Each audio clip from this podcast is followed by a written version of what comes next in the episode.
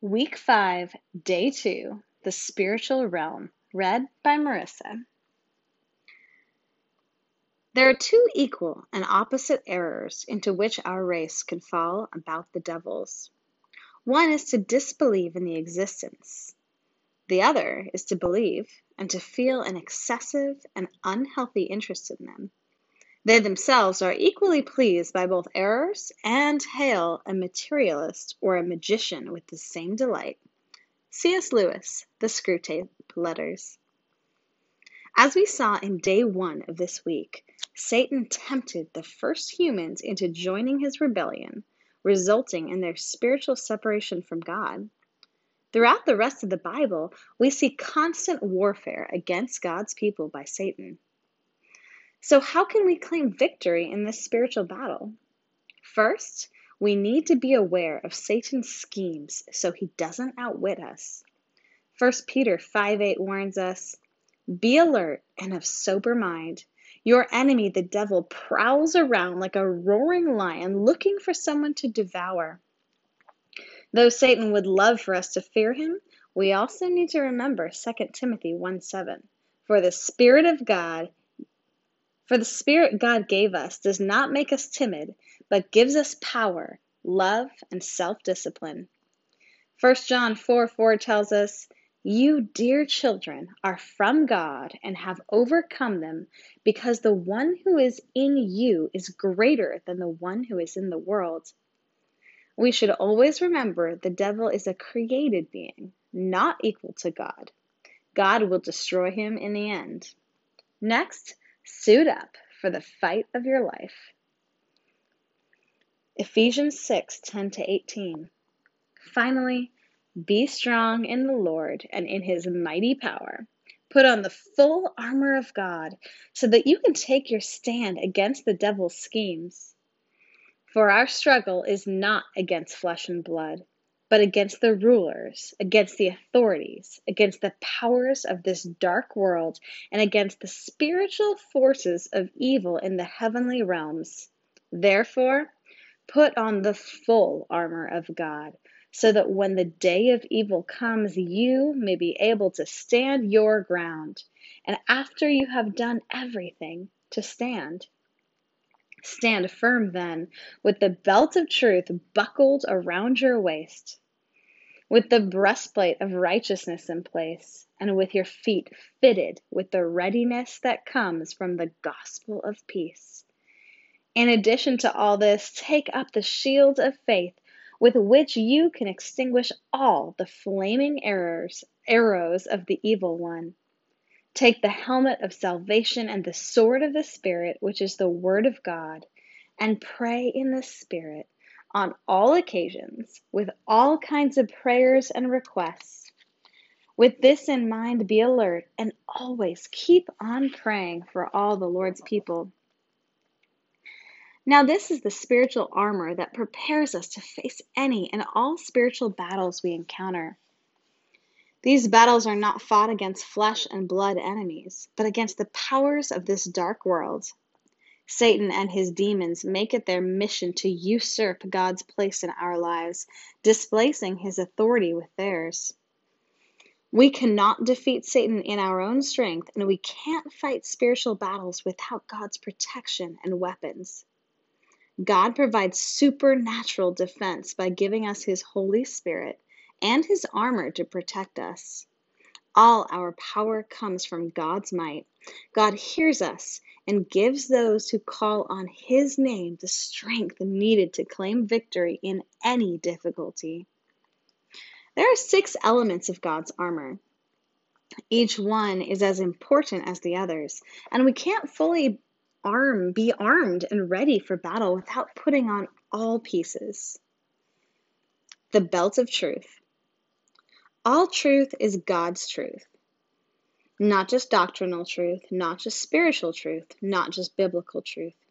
God is the source of ethical, scientific, mathematical, historical, relational, and every other form of truth.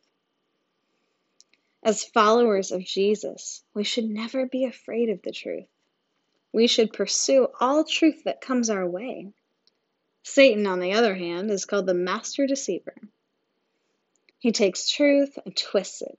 He adds a little lie here and there and makes it seem right. To the degree we, degree we embrace truth, we can detect Satan's destructive spin. The foundation of spiritual, moral, and relational truth comes from the Bible.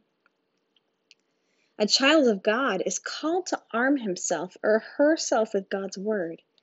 Jesus gives us a great promise regarding the truth. Jesus said, If you hold to my teaching, you are really my disciples. Then you will know the truth, and the truth will set you free. John 8 31 to 32. The breastplate of righteousness. Righteousness sometimes has a negative connotation in our culture today.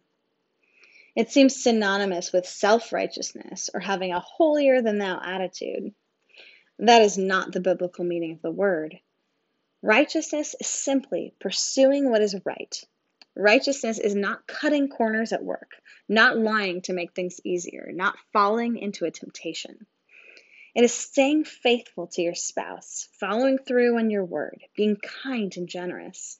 When we're righteous, we don't give Satan a foothold into our life that he can eventually use to tear us down and damage our relationship with Jesus.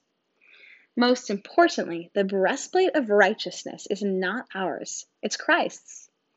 We are only able to be righteous because of Christ within us. It is His righteousness that lives in us. Feet fitted with readiness that comes from the gospel of peace. What does that mean? This has to do with footwear, the foundation of your armor. It doesn't matter if you have the strongest shield and the sharpest sword, if you're slipping around, you're done for. The gospel of peace, or the gospel for short, is the foundational truth that God has created you. Jesus has saved you from your sin, and the Holy Spirit is restoring you and the world. This is the gospel we are to base our life on and to tell others about. Satan will do everything he can to undermine the gospel in our life because he knows that our peace and power come from living in this reality. Satan cannot stand against the gospel as it plays out in our life. The shield of faith. In battle, it was common for the enemy to shoot flame tipped arrows that would not only cause injury, but also arouse panic and fear. Soldiers would be tempted to drop their shields once they were on fire, leaving their bodies open for further attack. Faith simply means to believe in God and to grab onto the tools He has provided for you. When you find yourself fearful, it is an indication that you've lowered your shields of faith. We are encouraged to do what we must to keep our faith strong pray, read the Bible, and stay in close relationship with other believers. The helmet of salvation. Salvation is not just what happened when we trusted Jesus with our lives. It also means the eventual reality that our victory as a follower of Jesus is assured. Satan is a bully who wants us to believe that the sins still tripping us up, the habits or addictions that still entangle us, the pain we cause others, and the fear we still experience are all that should define us. He wants us to buy into his lie that we are weak, pathetic creatures that will never amount to anything. That is not how Christ sees us. Because of his salvation, we are, right now, precious. We are, right now, adopted children of God, being perfected and guaranteed of becoming everything God had in mind when He created us in the first place. The sword of the Spirit. The only offensive weapon in the armor is the sword of the Spirit, aka the Bible. Of course, it isn't the Bible by itself. Just having a Bible on your bookshelf or next to your bed or even in your hand is not helpful. It is only as we read, study, memorize, and practice God's Word that it becomes alive and active. Tomorrow, we will see Jesus using Scripture to keep Satan at bay when he is tempted in the wilderness. In spiritual warfare, it's just not possible to gain victory in any practical way without knowing and applying the Bible. According to 2 Timothy 3 16 to 17, all scripture is God breathed and is useful for teaching, rebuking, correcting, and training in righteousness, so that the servant of God may be thoroughly equipped for every good work. Finally, Paul wraps up his description of the armor of God by addressing prayer. Perhaps it is the most crucial element in battling against Satan and his minions. Prayer demonstrates our active dependence on God. When we turn to Him, we acknowledge we need Him and remind ourselves of the truths, the truths of His Word that circumstances around us seem to contradict. When we pray, we remember who God is, what He has done, what He will do, and what He has promised. And not only is prayer a critical part of how we put on the armor God gives us, but when we pray, God gets involved in the battle on a whole new level. Again, when we pray, God gets involved in the battle at a whole new level. Daily response 1. Where do you recognize spiritual battles in your life? Two, where do you feel dressed in God's armor to fight them? Where don't you? Three, write a prayer using the armor of Ephesians 6 10 to 18. Go through each piece of armor and how you will wear it in your life and stand strong against the enemy.